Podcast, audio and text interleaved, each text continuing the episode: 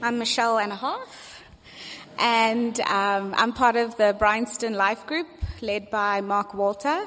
Um, I'm the newest member, me and my husband, so I can safely report that if more of you want to come, it's it's good. So um, please join us if you're in Bryanston.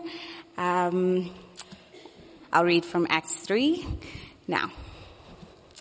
Now Peter and John were going up to the temple at the hour of prayer, the ninth hour, and a man lame from birth was being carried, whom they laid daily at the gate of the temple that is called the beautiful gate to ask alms of those entering the temple.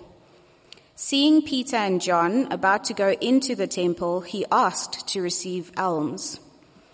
And Peter directed his gaze at him as did John, and said, look at us.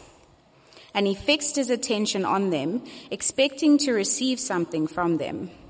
But Peter said, I have no silver and gold, but what I do have I give to you. In the name of Jesus Christ of Nazareth, rise up and walk.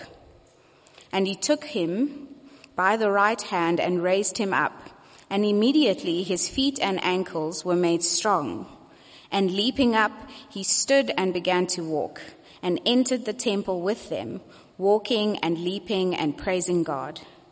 And all the people saw him walking and praising God and recognized him as the one who sat at the beautiful gate of the temple asking for alms. And they were filled with wonder and amazement at what had happened to him. This is the word of God. Why don't you just join me in a word of prayer before we come to that text? Father, we come to you this morning as spiritual beggars and cripples, relying entirely on your mahal to us. We pray that you will meet us in the person of your Son and the power of your Spirit and draw us to yourself. We pray this in Jesus' name. Amen. This morning we are resuming a series in Acts that we actually began last year, so uh, it's worth us just refreshing our memories as to what has happened so far.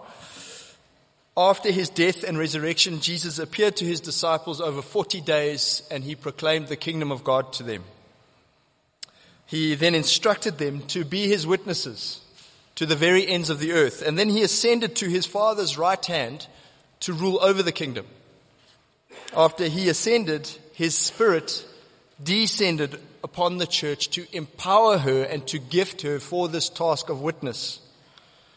And on that first Pentecost day, Peter stood up, empowered by the Spirit, and he witnessed to the Christ boldly.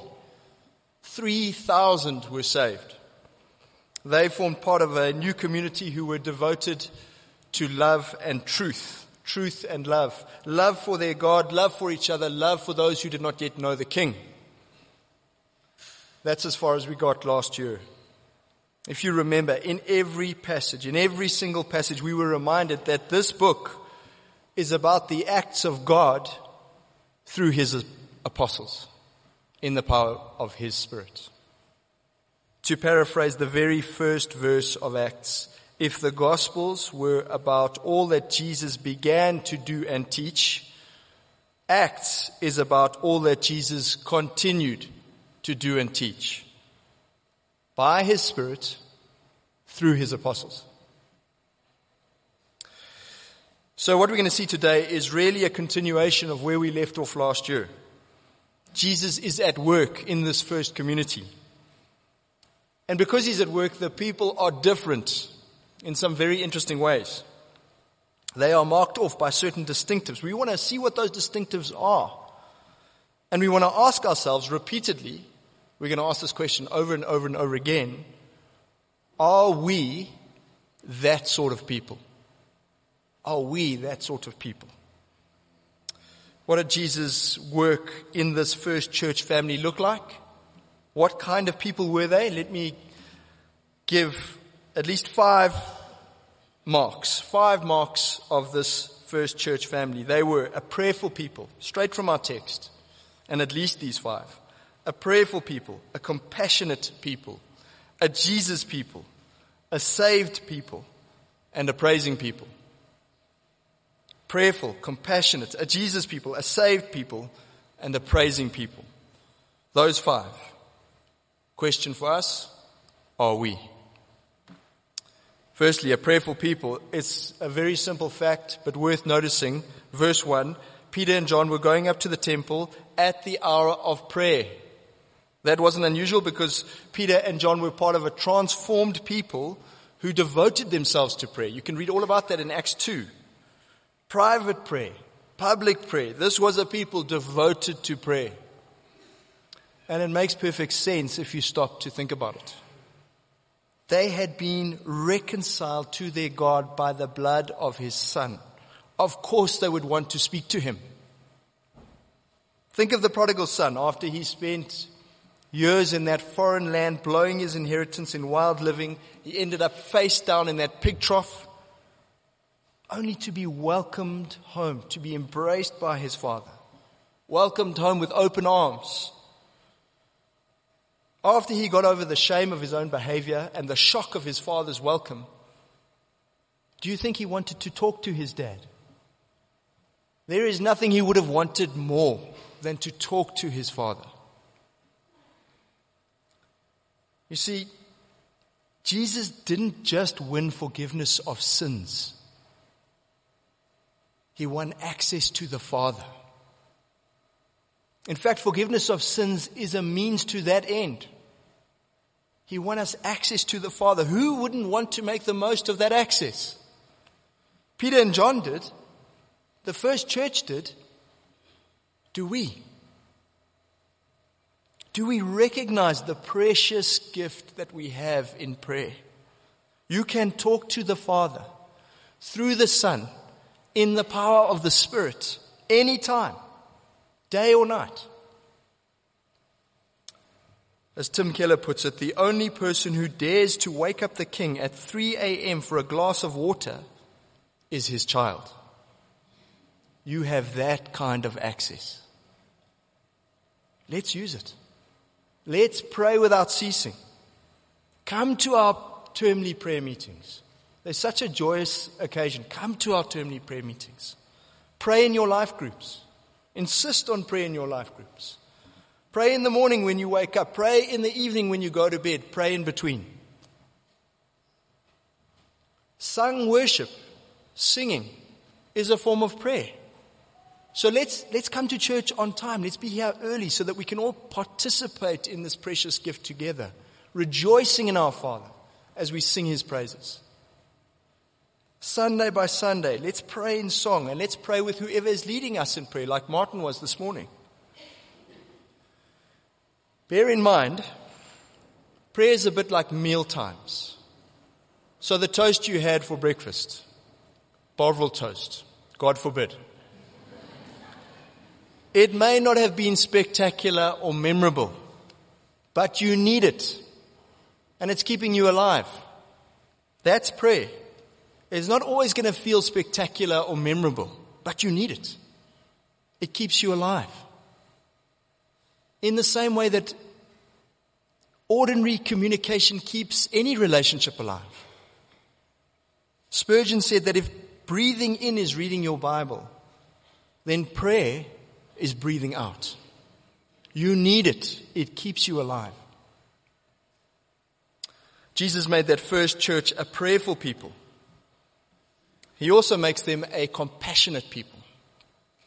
Look at verse 2. A man lame from birth was being carried, whom they laid daily at the gate of the temple that is called the beautiful gate to ask alms of those entering into the temple. Seeing Peter and John about to go into the temple, he asked to receive alms.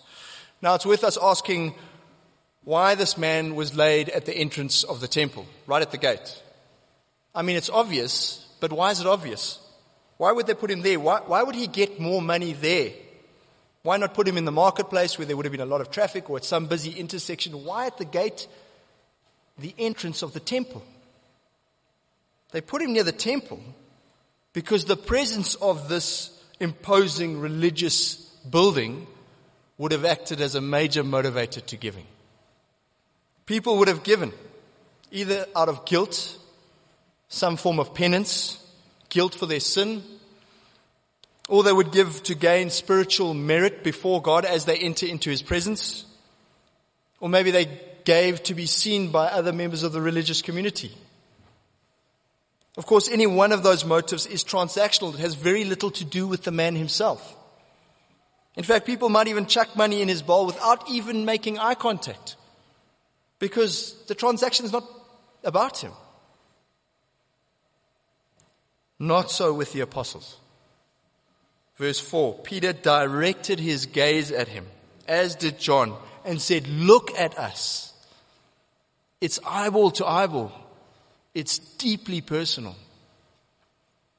To look someone in the eye is to disregard any shame or station in life and to acknowledge their humanity.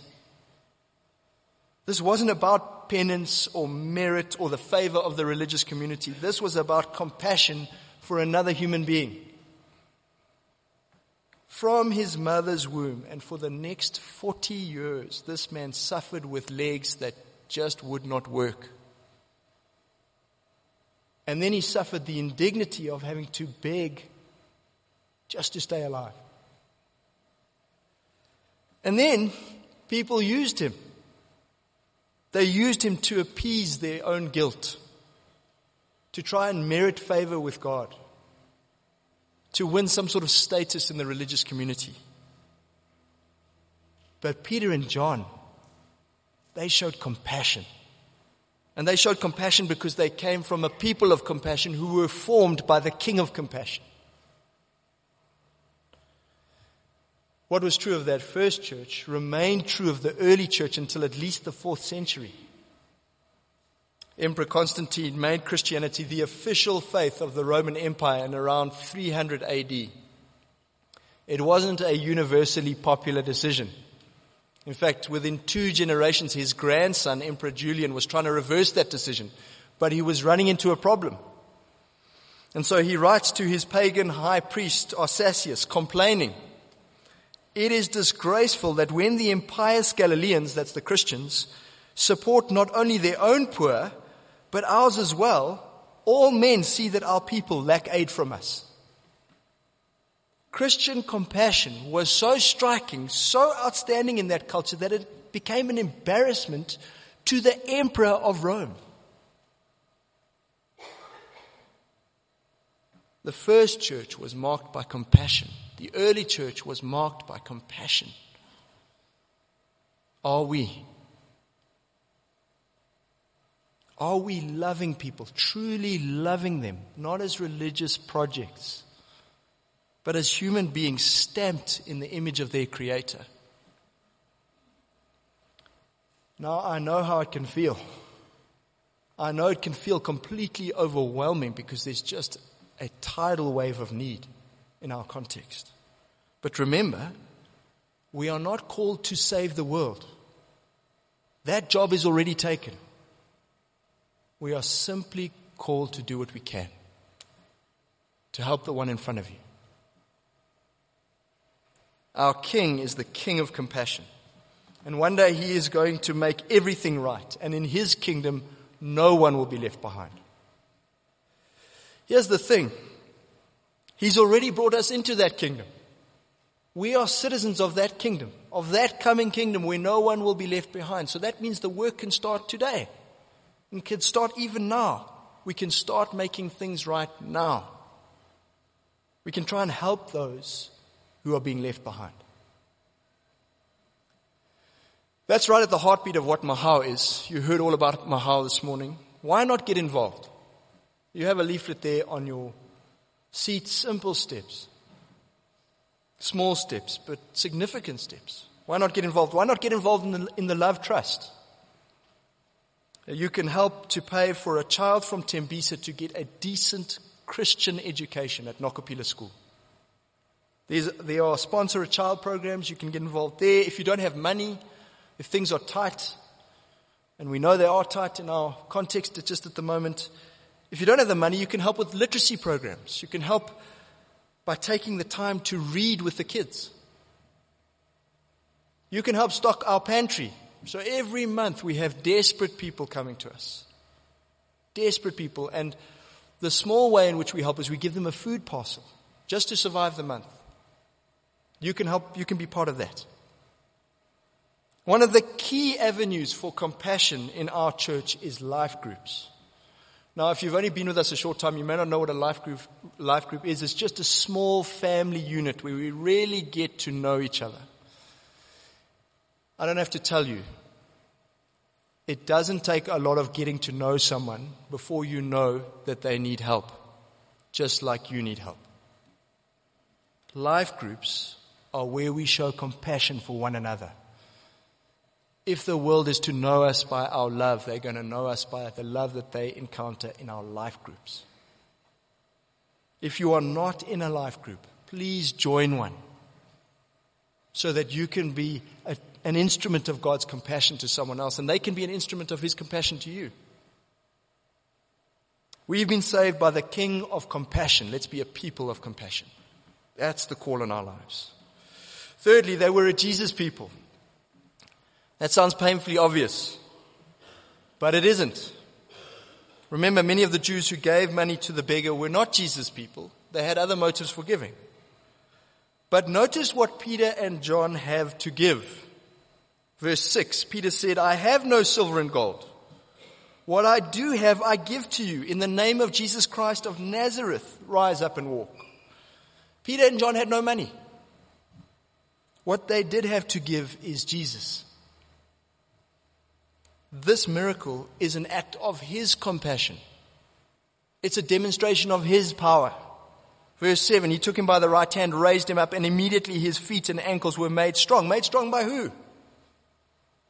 If you've got all of Acts 3 there, look at verse 16. Peter says it plainly. By faith in his name, the name of Jesus, this man was made strong.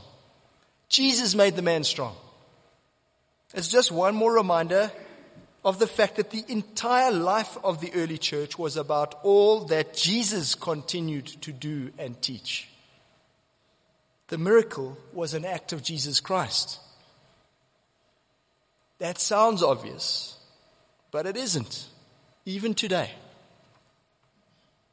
How many healing ministries are really about Jesus? I think it's probably fair to say that many, if not most, are about the gifts of the prophet or the apostle or the bishop.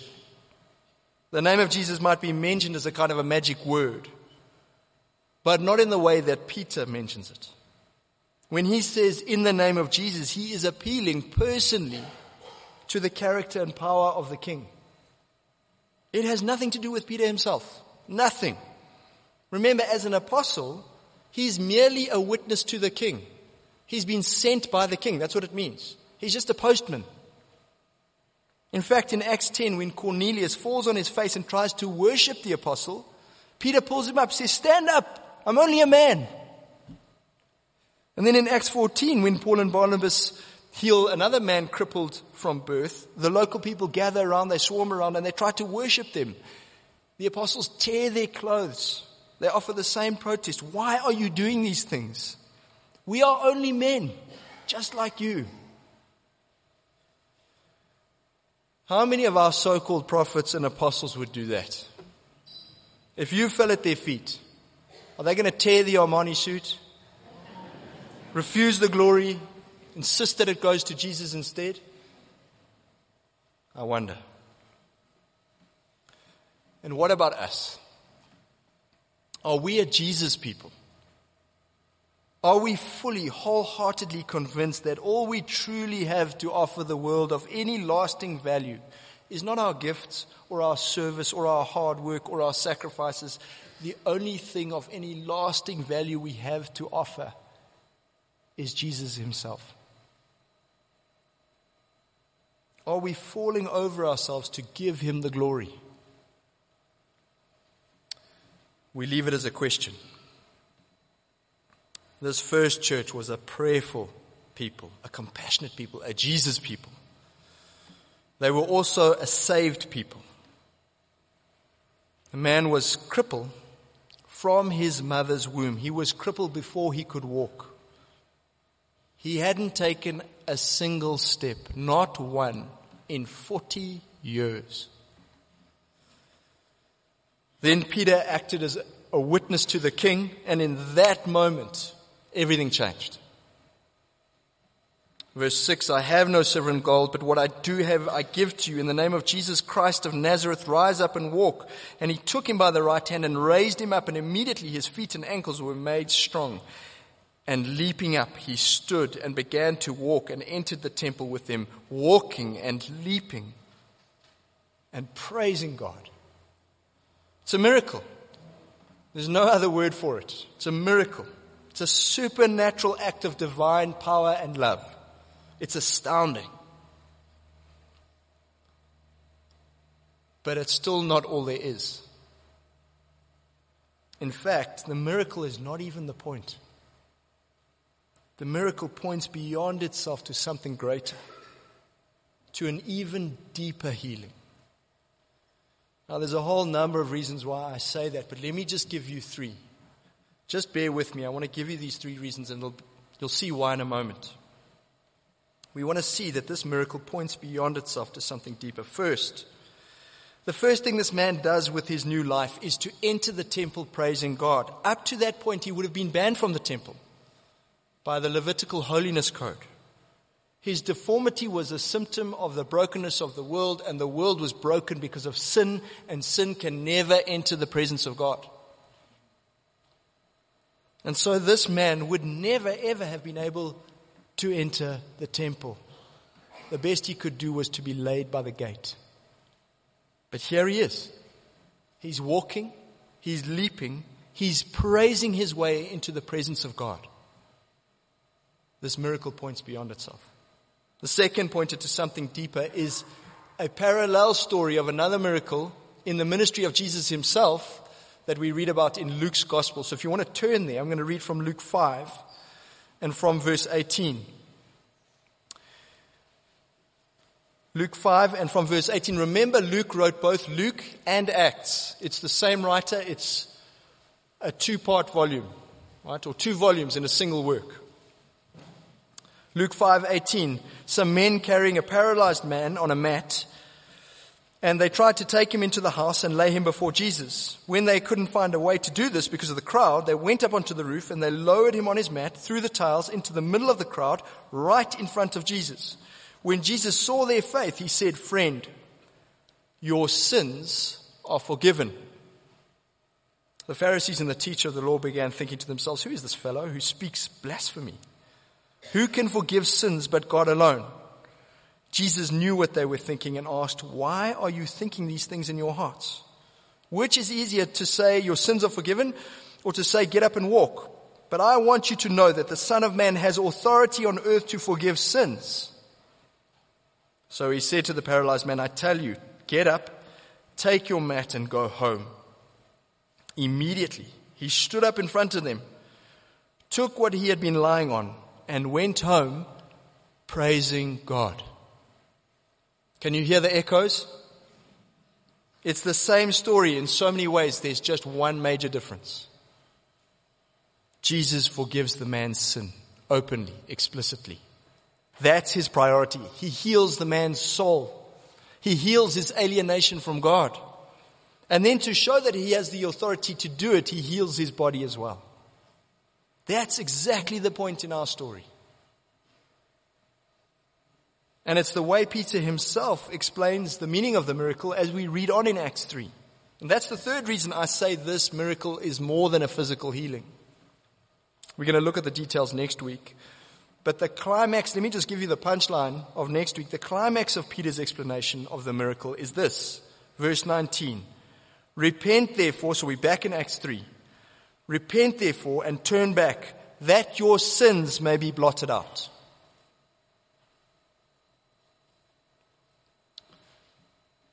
A man was trapped in his body for 40 years.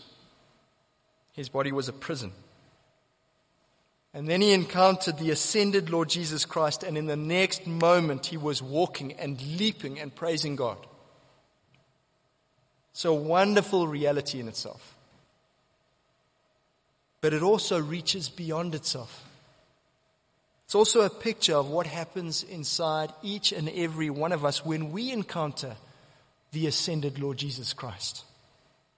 From our mother's wombs, we are spiritual cripples and beggars. we cannot, we will not take a single step in the direction of God. And so he comes to us. Through the Lord Jesus Christ, who comes to us, who is God with us, we are raised to life, and now we go rejoicing into the presence of our Father. Friends, miracles are a wonderful gift from God. Make no mistake.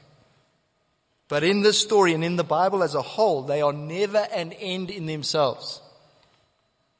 They always point to something deeper the healing of our relationship with God. And it makes sense that they should. Because everything that is broken in this world, our communities, our families, our bodies, is broken because of sin. Because of our broken relationship with God. That's why things are broken. Jesus is the great physician, the great healer. What kind of doctor deals only with the symptoms? You want to be rid of the disease. This miracle in Acts 3 is perfect evidence that Jesus deals with both. But because the disease will kill you in the end, that's his priority. Wouldn't you want that from your doctor? I ask, and I've been laboring this point. I'm sure you'll agree. I've been laboring this point because often it really does seem that that's not what we want. We actually want just a God who's going to deal with our symptoms. You know, I was at an awards ceremony recently, um, school, school award ceremony, listening to this young lady address the kids. And I have to say I was so encouraged because she, she was committed to sharing from the Bible, to encouraging them from the Bible. But the closer I listened and the longer I listened, the more I came to understand that she had a very different understanding of who God is and what He's come to do. And it goes a little bit like this. It's going to sound very familiar. It's very common. God has a plan for your life. It's basically the plan you have. But He might take you on a bit of a journey to get there. The place He's taking you is the place you want to go. We sometimes call it success. To get you there, He wants to help you grow your ambitions and overcome your limitations so that you can become the best version of yourself. Sound familiar? It was a confusing talk for me. It's confusing because at a superficial level, there's nothing wrong with that. God does have a plan for your life. He does want you to become the best version of yourself. Here's the problem. The best version of yourself is not what you think it is. And so his plan is not your plan. Your plan doesn't go far enough, doesn't reach deep enough. It's just playing around with symptoms. The best any of us can be is more like Jesus our own individual, unique reflection of the King. That's the best any of us can be. And so God's plan with all of history, and if you want to read about this, go to Ephesians 1. God's plan for all of history is to take everything and place it under the saving lordship of the King. That's his plan for everything. And you and I, are part of everything. You see, our problem is, as I said, we just want to fiddle with the symptoms. But God wants to cure the disease. So you and I think what we need is the job or the promotion or the raise or the financial freedom.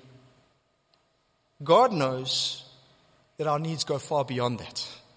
What we need is forgiveness and love and holiness and true security and purity and character and hope. What we ultimately need is God Himself. And so he might actually take away the promotion, the raise, the financial freedom for the sake of something more important. Just like any surgeon who is half a surgeon would be willing to cut the skin and the tissue and actually create a wound in order to remove a tumor.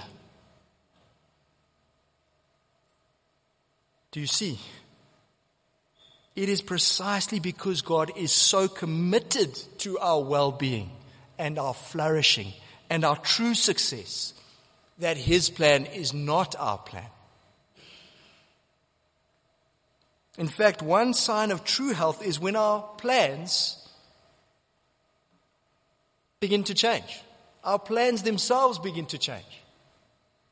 They begin to slowly and with time and by degree look more like His plan. We begin to want to submit to Jesus more than anything in life and in every corner of our lives. We begin to actually sacrifice the things that were once absolutely critical to our plans. We're willing to let them go. Because we know that His plan is so much better. And we trust Him. We trust Him. We can thank God that His plan goes deeper, it reaches further. Just think about the cripple in our story. 40 years old. It wouldn't be unusual in that time to die within 10 years of this healing. What kind of cruel joke is this miracle if the whole point is that you get 10 years of walking to go with your 40 years on the floor? The same is true of Lazarus. What's the point of rising from the dead just so you can die again a few years later? What's the point of a financial windfall if we're going to be back in debt in six months' time? What's the point of God giving you a successful career if in 10 years after you have retired, no one at your company even knows your name? It's not that those are not good things. They are. It's just that death has a way of undoing them, of mocking them, of sucking any life or meaning or purpose from them. And so the apostle Paul says, and listen carefully to what he says because he says it so directly. If only for this life we have hope in Christ, we are of all people most to be pitied. You see what he's saying?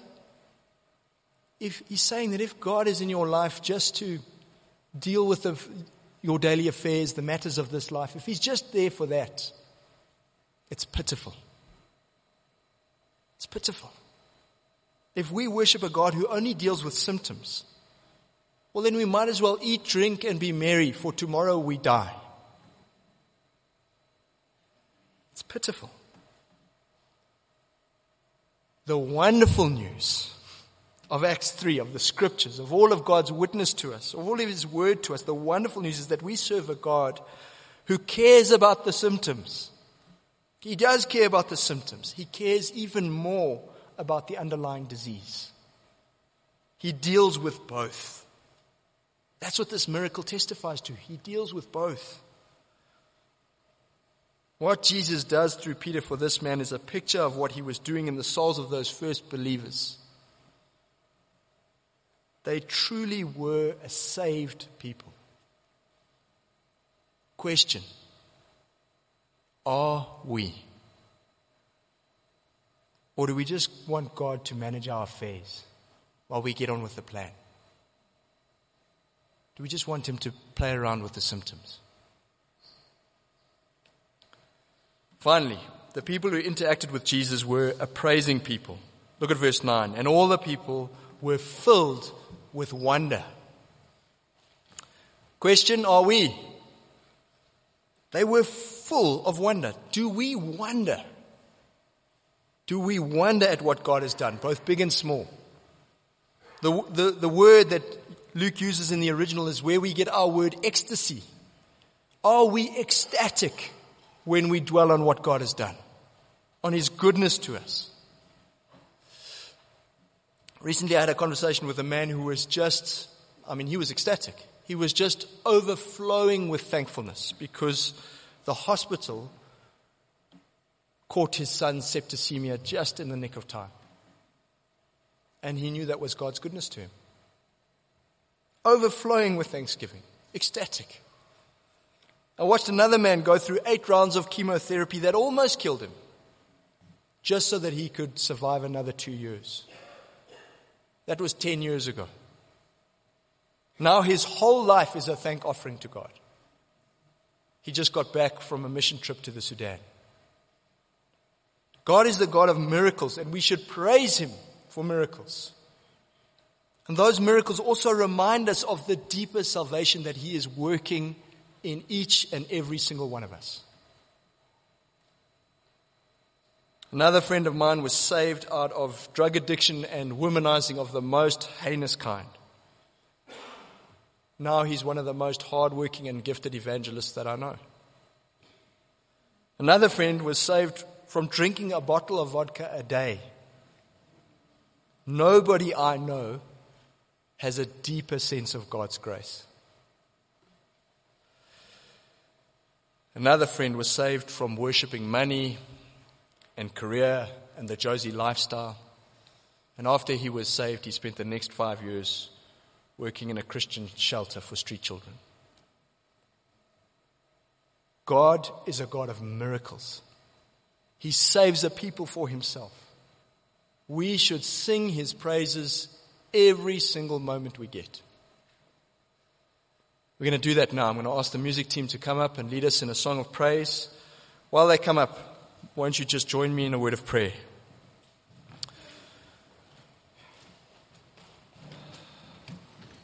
Father, we, we wonder, we marvel at your goodness to us. We thank you for your Son and for your Spirit. We thank you for taking a people for yourself, this family called the church. Father, will you help us to see this great salvation for what it is? And to be people who are walking and leaping and praising God every moment of every day. And as we worship you, transform us into a true Jesus people, a people of compassion and prayer. In his name we pray. Amen.